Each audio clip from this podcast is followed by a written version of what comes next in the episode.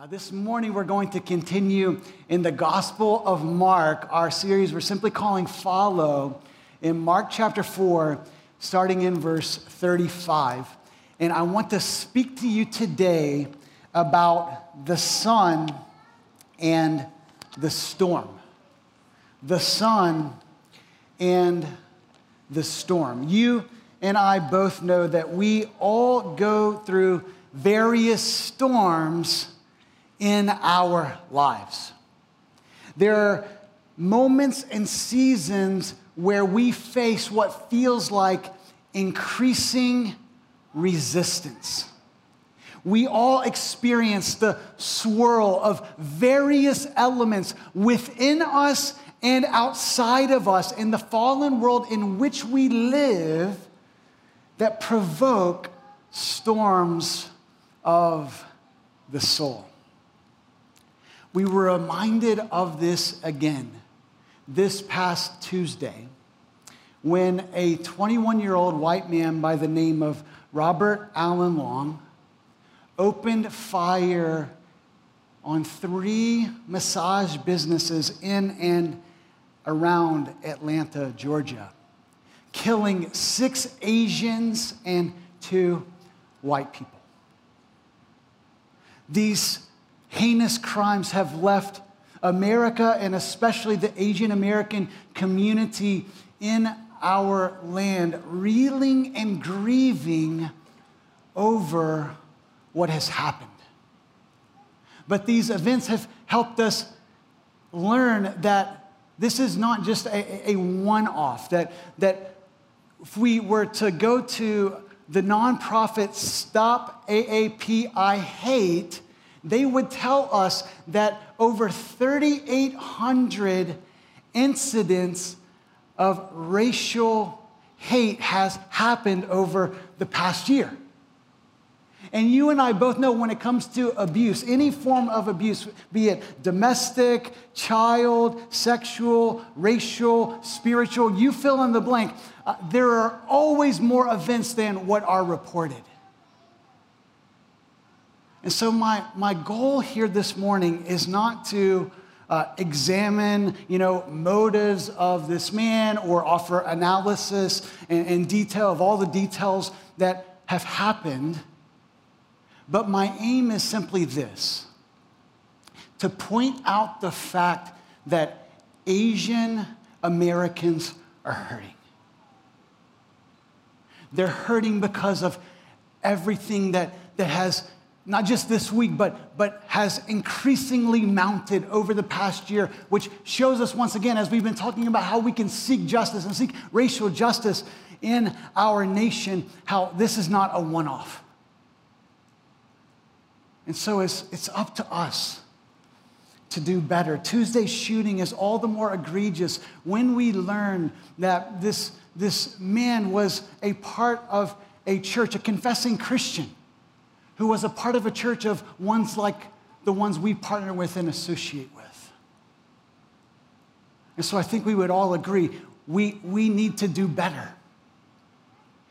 Not, not just the church, but uh, America, our, our, our nation, we need to do better when it comes to understanding the dignity and value of every human soul and how we can seek justice and raise our voice when there are any kinds of injustices that happen against another human being. And my hope today is that as we look to this story of Jesus Christ, and we see the sun and the storm, specifically the sun in the storm, you will experience a profound hope that comes from understanding who Jesus is and what he has done for us and what he offers us as we face the various storms of our soul, whatever those storms may be. So I want to read for us from Mark chapter 5. Sorry, Mark chapter 4, starting in verse 35, where we see this story of Jesus calming a storm. Mark writes this On that day, when evening had come, he said to them, Let us go across to the other side. And leaving the crowd, they took him with them in the boat just as he was. And other boats were with him. And a great windstorm arose, and the waves were breaking into the boat, so that the boat was already filling. But he, Jesus, was in the stern, asleep on the cushion. And they woke him and said to him, Teacher, do you not care that we are perishing? And he awoke and rebuked the wind and said to the sea, Peace, be still. And the wind ceased, and there was a great calm. He said to them, Why are you so afraid? Have you still no faith? And they were filled with great fear and said to one another, Who then is this that even the wind and the sea obey him? Let's pray one more time. God, we ask that in these moments, we would hear your voice in your words. And God, whatever, whatever condition of our souls today that we come here with, Lord, whatever level of, of, of anxiety or disturbance or, or grief, Lord, that we carry, that we would experience who you are, that we would hear your voice that says, Peace, be still. God, that's only a work that you can do in our hearts to bring true peace, a peace that surpasses understanding. And so, God, help us to have eyes to see, eyes of faith, to see who Jesus Christ is, what he has done, and what he is still doing, what he is offering us today as we learn what it means to follow him. We pray in Jesus' name. Amen as we're journeying through the Gospel of Mark, we understand that we, in chapter 4, verses 1 through 34, we were exposed to the teaching of Jesus and how we received the teaching of Jesus and about the kingdom of God, how the kingdom of God is like a growing seed, it's like a mustard seed that's growing and expanding and, and changing lives. But now we move from what Jesus said in his teaching to what he did in his miracles at the end of chapter 4 and through chapter 5. And all of this points to who he is. The details of this text point us to an eyewitness report, which is most likely Jesus' closest disciple and leader of the early church, the Apostle Peter. And as the story begins, we see in verse 35 it says, on that day. Okay, so this, this same day that Jesus is teaching from the bow because the crowds are pressing in on him, okay, that very day, he's, he's ending his teaching and evening comes. I mean, this, this shows us that Jesus was not afraid of hard work. I mean, we work pretty hard as college students, as Bostonians, uh, in our jobs, okay? Jesus understands hard work. And at the end of that day, he said to them, let us go across to the other side. Now, when you're reading narrative and, and, seeking to understand what the Bible says in the various narrative portions, there's a lot of narrative in the 66 books of the Bible. You always want to pay attention to the dialogue. And so when Jesus says, let us go to the other side, this is less of a suggestion and more of a command let's go. It's time to move. We are going to the other side. You don't want to miss that detail in the story. Verse 36 then says, And leaving the crowd, they took him with them in the boat just as he was. This, this tells us that part of the major motivation for Jesus is like Jesus is in the boat, he's teaching, and the disciples like, you said let's go. Okay, we're taking off because if we let you get out of the boat and onto the shore, the crowds are gonna press in on you again. So you're just gonna take off from the boat. We're going to the other side. But even as Jesus is seeking to get a reprieve from the crowds, it says that other boats were with him. It implies that other boats were following them across the sea. Jesus couldn't escape from the crowds. They kept going after him, not only to hear his teaching, but especially to experience his wonder working power and miracles. What happens next as they were working the midnight shift?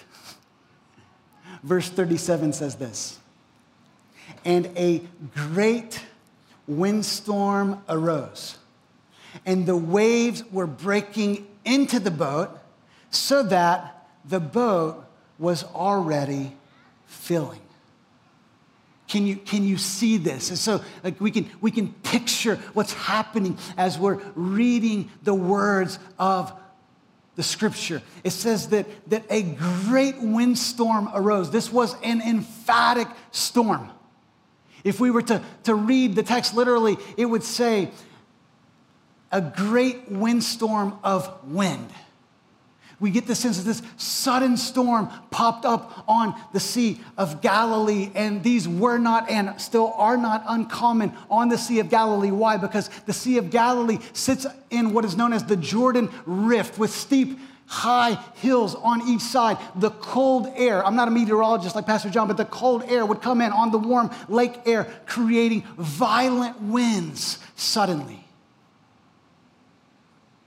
And we should understand here that Jesus and his disciples, we're not cruising around in a yacht like we might find on Boston's harbor, or they weren't even in like a fiberglass boat that we might see moving slowly down the Mystic River or the Charles, okay? Like they were in an oversized rowboat. There was one found in 1986. Archaeologists uncovered carbon, uh, you know, dating showed that it was from the, the second uh, century BC to the, to the first century AD. They, they said it was 27 feet long and seven and a half feet wide. It would have held about 15 people. This is probably the kind of boat that Jesus and his disciples would have been crossing the sea in. Can you imagine eight to 10 foot waves crashing in to the little boat that you're trying to get across to the other side? What would you do? How would you respond? Probably for some of the disciples, they were trying to row as fast as they could to get out of the storm. Perhaps others were grabbing uh, bucket pails and, and tossing water overboard as the water was filling the boat. They were trying to get the water out. Some, probably good Jewish people that they were, they were praying to God, God, help us get through the storm. Others may have been speaking like sailors, if you catch my drift. But what about Jesus? It says in verse 38 But Jesus was in the stern, asleep on the cushion. What, what a contrast between the disciples and Jesus. The storm is raging. The disciples are panicked. They're fearing for their lives. And Jesus is so sound asleep, he is in REM mode. I when we know that he's sound asleep because the text tells us they had to wake him up. I mean, Jesus was fully man like we are. He, he had full human nature. And so he was like, he was exhausted after teaching all day and serving people. And the disciples come to him and they cry for help, but it carried an accusatory tone when they say, Teacher, do you not care that we are perishing? I mean, that's not like a super great way to talk to your leader, but especially when your leader is God. How does Jesus respond? I hope you'll picture this with the eyes of faith. It says in verse 39 Jesus awoke, he rose up, and he rebuked the wind. And then he spoke to the sea these simple three words Peace be still. It carries a definitive force be still and stay still. You have no business stirring up a storm here anymore. And Mark simply describes the miracle on the sea in these words and the wind ceased, and there was great calm. Verse 37 says it was a great storm. Verse 39 says there was great calm. The word for great is megale, mega. It's, it's a mega storm, but there then was a mega calm.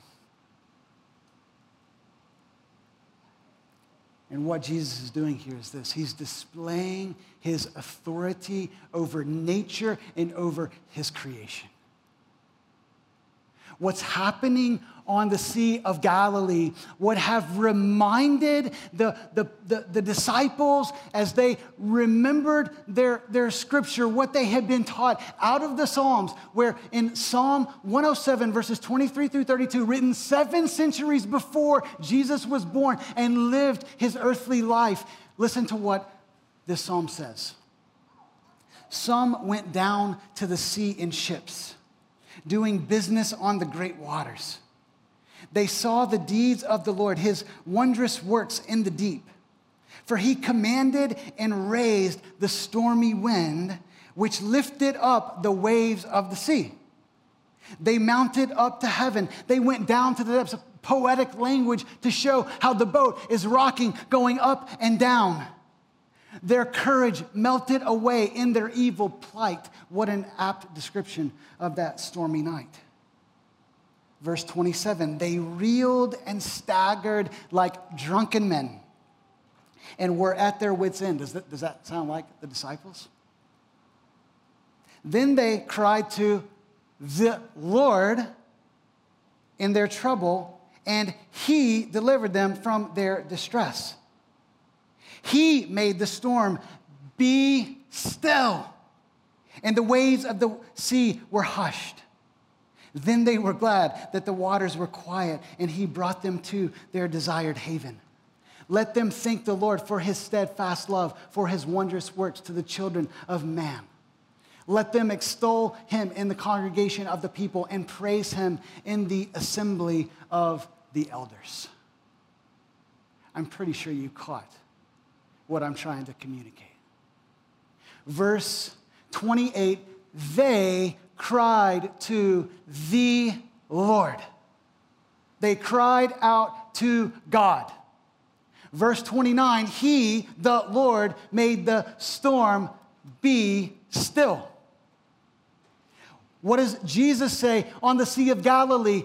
Peace be still. Who is Jesus? Jesus is the Lord. Jesus is God. Jesus has authority over his creation.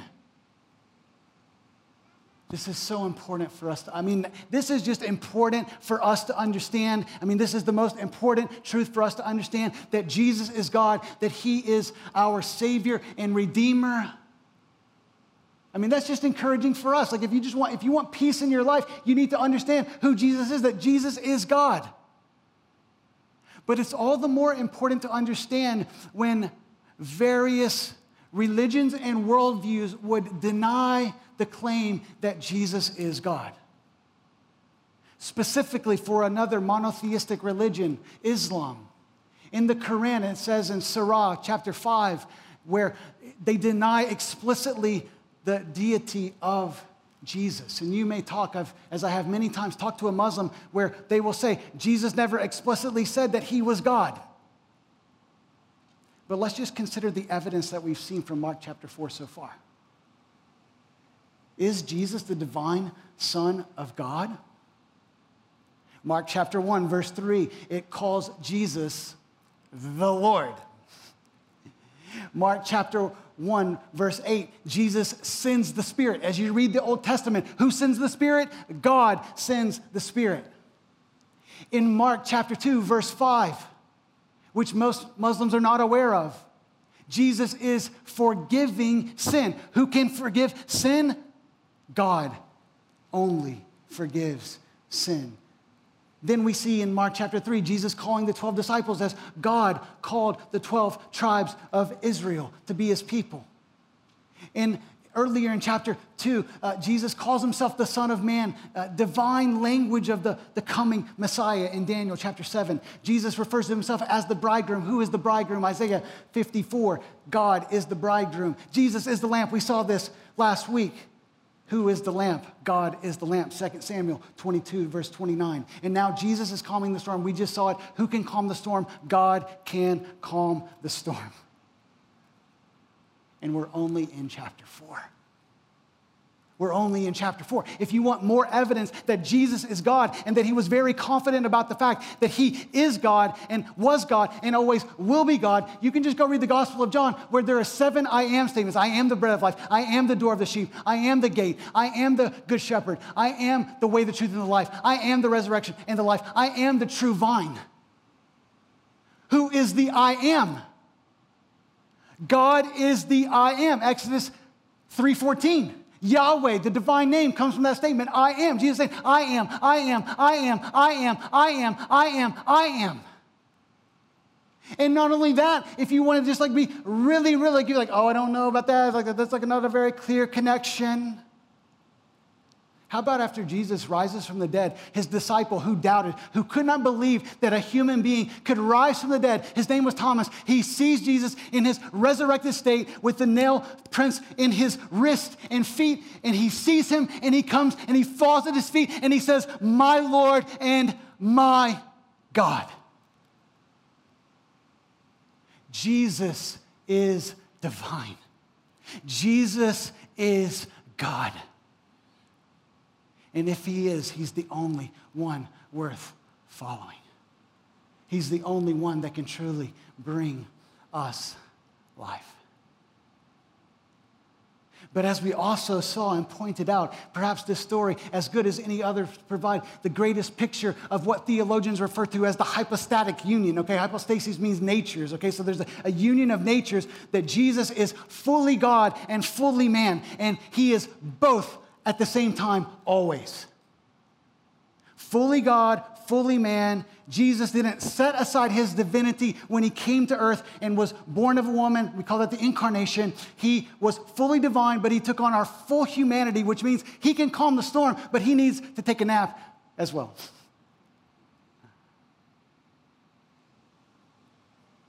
The Word became flesh and dwelt among us, and we have seen his glory, glory as the of the only Son from the Father, full of grace and truth. John chapter 1, verse 14. And so Jesus does Jesus things.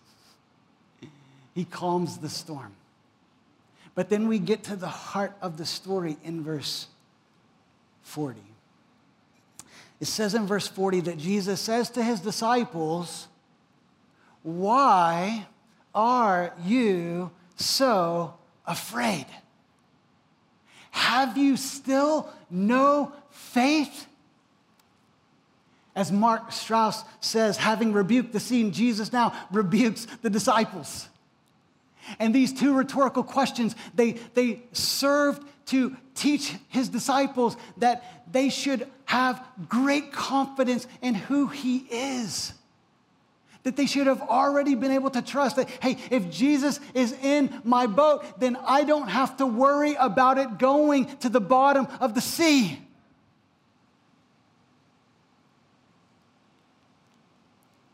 And what is the response of the disciples?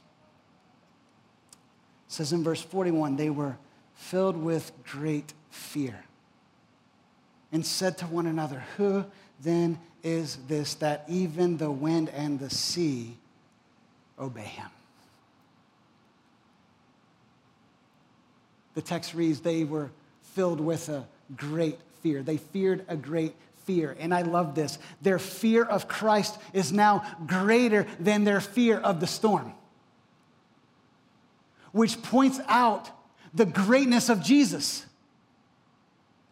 They had a greater fear of Jesus, which doesn't mean they were afraid, like they were threatened by him, but it means that they were in such reverential awe. This is not an ordinary man in our boat. He just spoke to the wind, and the wind stopped. He just spoke to the waves of the sea, and they were still. They were overwhelmed knowing they were in the presence of, as they would come to learn and confess, Jesus the Messiah, the Son of God. And we remember that this is why Mark wrote his gospel in the very first verse of the book, it says, The beginning of the gospel of Jesus Christ, the Son of God. Throughout the gospel of Mark, he is helping people ask and answer the question Who is Jesus Christ? Is he the Son of God? Is he divine? Is he the Messiah? Can we trust him with our lives? And Mark is saying, Yes, yes, yes, yes, and yes. And I stand before you today to help you see Jesus is the Messiah. He is the Son of God. You can trust Him with your life. You can follow Him. You can, and only in Him, experience life now and forever. And so, the point of the message today, as we learn from this story, is simply this don't fear the storm have faith in the Son. Don't fear the storm, but place your faith in the Son. And I think this is so important. Why? Because uh, I am a human being like you are human beings, and I know that our lives are full of opportunities for fear so many situations and circumstance and wrestlings in our soul where we have opportunity to question the uncertainties and to fear what is happening around us or even within us. But what we see here is that every opportunity to fear is actually an opportunity to put our faith in Jesus. Don't fear the storm, place your faith in the Son of God. And let me give you just three encouragements on how you can cultivate this in your life. Number one, take Jesus at his word. Take Jesus at his word. You remember, I said the dialogue is important. I said, don't forget this point. Jesus said, let us go to the other side. When Jesus speaks, God speaks. What he says will happen, will happen. Jesus is a man of his word. And, and there will be then a proportionate relationship between our confidence in what he has said and who he is and our faith. If we are truly trusting Christ and what he has said, then our faith will be higher and higher. To the point, I love this, that we can not only weather the storms of life that come against us, but we can even have the confidence. Are you ready for this? Are you daring enough to live this this week where you can only just like make it through the storm and oh my goodness, we made it to the other side. Thank you. I mean, that's important. But I'm talking about the confidence to speak to the storm. Speak to your storms. Come on, storm, come at me if you want. You can bring the eight to 10 ways. You can put them up to 15. I don't care if you bring it up to 50. Listen, I know who is in my boat. His name is Jesus Christ. I have nothing to fear. God Himself is in my boat. And He said, We're going to the other side.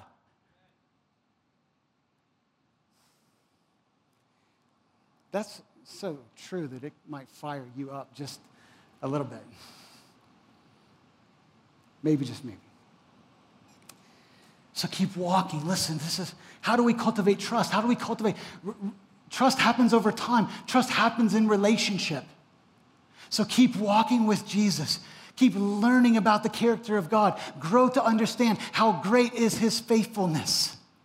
We've already sang about it today. It's going to help you live with a confident trust. Then number two, I love this. This is a little longer than most of my points in sermons, okay, but but but it's all here in the text, okay? Experience Jesus' mega love and mega calm in your mega storm. Experience Jesus' mega love and mega calm in your mega storm. We saw the contrast between Jesus and his disciples. The disciples are panicked. The physical storm set the conditions to provoke a storm in their soul. Note, I did say that the storm caused their fear, but it provoked their fear. It showed the fear that was already in their hearts that just came out because the waves were crashing down. But Jesus, on the other hand, the storm is raging, he is sleeping. And, and if we read the Old Testament, the Bible shows us how restful sleep in the midst of dangerous situations depicts trust in God. The boat may be sinking, but we can rest assured that God has us, that He is going to carry us through. I was so encouraged this past week. We uh, received a visit from our sending church pastor. Dwayne Milioni, who uh, is a dear friend, a mentor, who walked with me, walked with our church planting team to prepare us to, to move to Boston to start a new church. And as I was studying this text and then hanging out with him, I couldn't help be reminded that I never once saw him panic as a leader, as a man, as a husband, as a father, as a friend. I never saw him panic. I can't remember a time where I saw a Pastor Dwayne, I call him PD, also the Italian stallion. Yes, his name is Milioni. Um, I coined that, by the way, um, not originally, but for him. Um, like I just, I never, I never saw him rattled. Why is that? How can someone live with, with such a peace and a, and a confidence? Is because he knew who his God was. He knows who his God is. No matter what we face, when the storms of life rage, we will be tempted to fear. And the underlying question behind the question of will we trust God? Will we have faith? As the storm is coming against us is really a question of do we believe that we can trust God with our pain, with our confusion, with our relationships, with our future? The question of trust is a question of God's care. God, do you really care about me right now? Do you see what I'm going through? God, do you really love me? This is, this is what the, the disciples are asking. They, they say in verse 38 Teacher, do you not care that we are perishing? I'm willing to guess that if you have walked with God long enough, you have asked this question. Maybe many, many times, maybe dozens of times, maybe hundreds of times. God, don't you see what I'm going through? Don't you care. And, and this story helps us see that our God sees and our God cares. He cares enough, not only in his timing to still the storm, but he also cares enough to teach us, like he taught the disciples, what it looks like to learn to trust him. When a storm comes in your life, you should be thinking, okay, God, here we go again. You're going to help me to grow so that I can be taught to trust you. Because the question that we ask, and we, we just, this is just our human nature, right? Our fallenness and, and, and just our, how we're growing in faith. When, when the storms come, we will be tempted to ask, God, why am I experiencing this? Because if you love me, you wouldn't let this happen to me. Am, am I right? Is this not how we think? But, but here's, a, here's a better thought. Here, here's, a, here's a truer thought. God, you must be allowing this in my life because you love me. Not is this happening uh, because God doesn't love me, but this is happening because He loves me. He's, he's teaching me to trust Him. He's teaching me that, that I can grow in my faith and, and trust Him all the more, no matter what is coming against us. Dick Lucas says Jesus sleeping in the storm and the subsequent miracle teaches them that they are to trust Him as calmly and certain, certainly when he does nothing as when he moves in power. To trust him as calmly and certainly when he does nothing as when he moves in power. You say, well, Tanner, I just have a really hard time with that. I don't really appreciate that teaching. I'm not really like, I, I hear Jesus doing that. I know Jesus, you just told me is God, and there's plenty of evidence to believe that. But, you know, like, I, when, when the storm is breaking in on my boat and it's going down, I don't want Jesus to sleep. I want him beforehand stilling the storm before it gets to my boat. Okay. Let me ask you another question. This is, this is not as uh, theological, it's a little more practical. What would we call any parent who fulfills any and every request of their children immediately? Foolish. Foolish.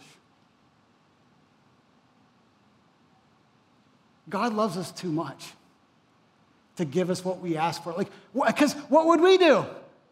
It's, it's not so much about God, it's about who we are and what we, like, we would just ask and ask. We would be so incredibly selfish. So when God says no or when God says wait, listen, He's teaching us to trust Him. He's teaching us what it looks like to keep walking through life with a greater relationship to Him. Whenever fear comes, it is an opportunity to trust in the mega love of our sovereign, wise, and good God. I love Psalm 56, verse 3. It simply says this. You can memorize it right now. It says, When I am afraid, I will put my trust in you. When I am afraid, fear will come. We're going to be tempted to fear. Things are going to come we're not going to have confidence about. We're going to fear. But the way that we conquer our fear is through faith. Trust. Faith is not just believing facts, it's trusting with our hearts that we have a good Father with a good heart who really loves us. So I want to speak to all the redemption kids for a moment. Redemption kids, can you wave your hand? Okay, any kids in the room? Awesome. Any kids at home online, can you raise your hand? I see those hands. Okay, listen, I want you to know this first. I want you to learn this first. When I am afraid, I will put my trust in you. Teenagers. Teenager. Where are my teenagers? They're tweens. I got a tween. Uh, okay, I got a queenager back there. Is claiming teenager. Nancy's a queenager. Uh, I'm getting to the queenagers in a minute, Nancy. All right, like teenager, teenager home. I, I want you to know this verse. You're going to come against circumstances that are difficult, that are hard. When I am afraid, I will put my trust in you. And then all of the adults, college students, adults, seasoned queenagers and kingagers, okay? Um, Nancy, you made that up, didn't you? Oh, you should have. I'm going to give you credit, all right? when we are afraid, we will put our trust in God. It's the only way to experience a mega calm in a mega storm because we're convinced that God has a mega, mega love for us that is undying, that is high, that is deep, that is wide, that is long, that is unsearchable, that we'll never be able to search out, that's unsurpassing in our knowledge of it because it is infinite.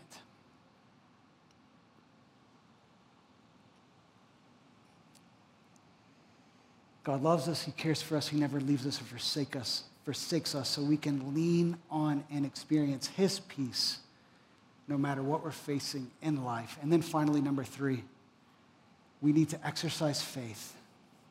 And when we do, we can be in awe of the Son of God. Jesus asked these two rhetorical questions in verse 40. Why are you still so afraid? Why are you so afraid? Do you have still no faith. And again, he's teaching us this, this reciprocal relationship more fear, less faith. More faith, less fear. And God wants us to live with more faith so that we'll experience less fear in life. I mean, here's a, here is a theological question for you. I love this, okay? There is a, there's a verse, 1 John 3.18, that says that perfect love, speaking of God's love, it casts out fear. But, but, but what's the relationship between this truth in John, 1 John 3.18, that perfect love drives out fear, and our faith? Here it is. Faith appropriates the love of God. In other words, faith takes hold of the truth that God loves me and I can trust him, therefore I don't have to fear. You see it? So this is why I love this. This is why, and it might even seem harsh. Know, you're reading this story for the first time or the hundredth time, and it might seem harsh again. Jesus, like they're in the middle of a storm. They are going down. They feel like their lives are going to end at sea, and you're waking up and saying, "Why are you so afraid?" It's obvious why they're afraid. Have you still no faith? Wow, God, Jesus, that, that sounds a little harsh. But again, Jesus is teaching them to trust him. And he says the word still. You might underline the word still because what that word communicates is that they had seen the power of Jesus already to heal the sick and cast out demons and teach like no one has ever taught before. And so Jesus is saying, like, you already see the kingdom of God glowing before your eyes. You have every reason to trust me. You have every reason to believe that I will come through. And so, if you want to cultivate faith, I'm going to give you two practical ways to cultivate faith in your life, okay? Number one, and we sing about it just a little bit ago about do it again. Listen, because we're going to remember the, that how great is his faithfulness and how he's come through again and again. And we're just praying, God, do it again, come through again. Sometimes we just need to stop. When you're stressed out, when you're afraid, when you're fearful, when you're depressed, when, you, when you're just going through it at work, in relationships, in this broken world in which we live. You probably just need to stop. And you just need to remember God, God showed up, God met me in that place. The, the last time I was afraid, God brought me through it. Oh God, thank you for being so faithful to us, God. More faithful than we deserve. You might need to write it down. Get a blank sheet of paper, grab a journal, great discipline and practice, and just start writing down what God has done in your life. There are old songs and old hymns that talk about count your blessings one by one, talk about what God has done. I still remember them from a kid. Okay, like we need to count our blessings. We need to count and recount the works of God. God has been so good to you. He's just been so good to you. And you need to remember, open your eyes and see what he has done. And then, and then secondly, and this one gets me excited. This is challenging me, by the way, because I'm not always great at it. And perhaps you would say the same about yourself as, as a couple of authors recently have, have encouraged, if you want to grow in faith, here's what you need to do put yourself in situations that demand faith. Here, here's what I'm saying step out. Step out into a situation where you can't just rely on your wisdom and your strength and your game plan. Well, why did I can't wait to get to, to Jesus sending out the disciples? What did he say? He said, Take nothing. No extra cloak, no sandals, no food. Why? He's teaching them to depend on him. We have to learn to depend on him. So when we take a risk, like, let me give you just a few risks, okay? Like, number one, pray with someone. Pray with someone, even when you feel awkward about it. And, and notice the, the preposition there, okay? I think I got my English right, right, Miss Meg? Okay, it's not, it's not, I didn't say, I did not say what?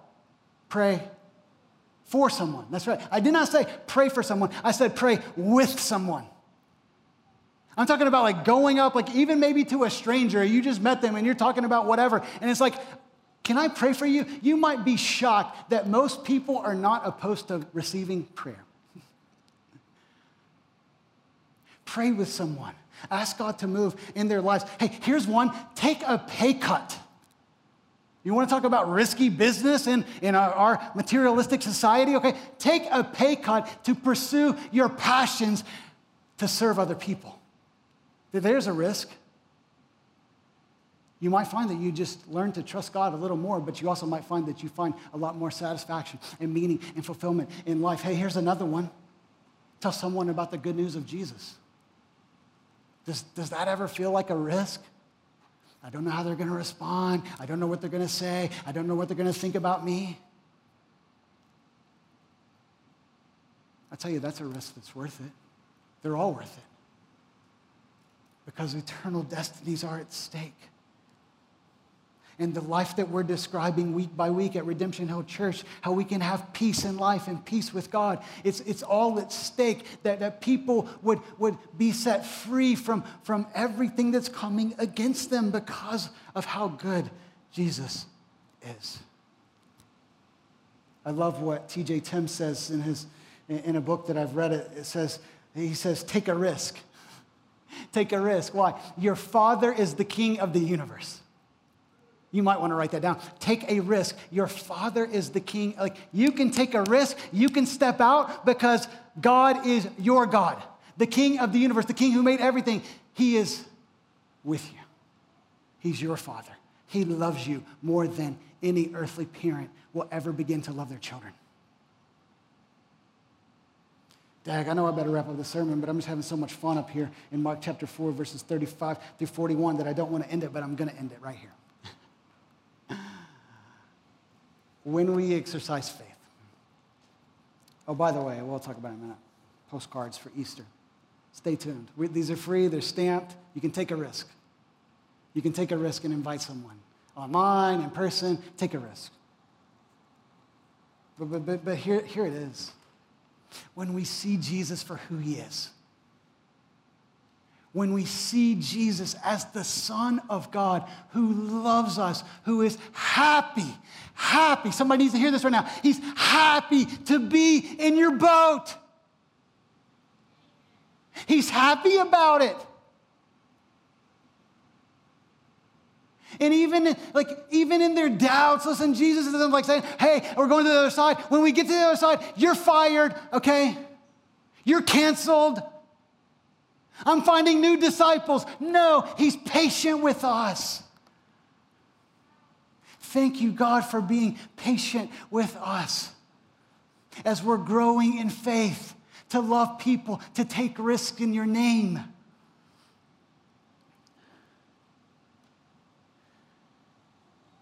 And as we grow in faith, and as we see him for who he is,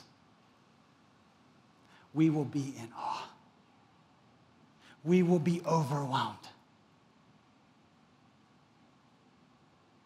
Jesus is amazing. There's nothing nor, nor no one who is more amazing than Jesus Christ. And he's showing himself. Are you ready for this? I, I, have a feeling most of you aren't ready for this statement, and that's no judgment, okay? This is just a prayer. God, make us ready for this, this statement. God, that you will amaze us every day. This is what he wants for us. Jesus doesn't take days off. He's working. He's showing up. If you show up and step out, I can promise you that He will show up and you will be amazed. Ray Ortlund says this Christianity is not about you being amazing, but you being amazed. We don't have to be amazing. God is amazing. If we step out, He will show up, and we won't be amazed with ourselves. We will be amazed with Him, and other people will see how great He is, and hopefully they will be amazed by Him as well. So, God, that's our prayer that you would work in our lives to see who you are, to see that you are the king of the storm, to see that you are undefeated when it comes to the storms that come against you. And that all we have to do is look to you and see your heart. See how kind you are, to see how much you love us, to see how much you care, to see how you're teaching us, to see how you're growing us. God, I pray for every person in this church, every person that may become a part of this church who are watching online, whatever they're going through. I pray specifically for our Asian American community as it's been a really difficult week. God, that you would comfort them, that you would speak, peace, be still and that they would know you in a new way, in a fresh way. That this is, a, this is not just, you know, one God of many, that, that, that might bring me a little bit, but it's like this is the God of gods. The King of Kings. There's, there's no other God. There's, there's just false gods that try to take the true God's place. But God, you are the true God. You are the one that we can follow. And so, Father, do a work in us that only you can do. We pray. In the name of Jesus.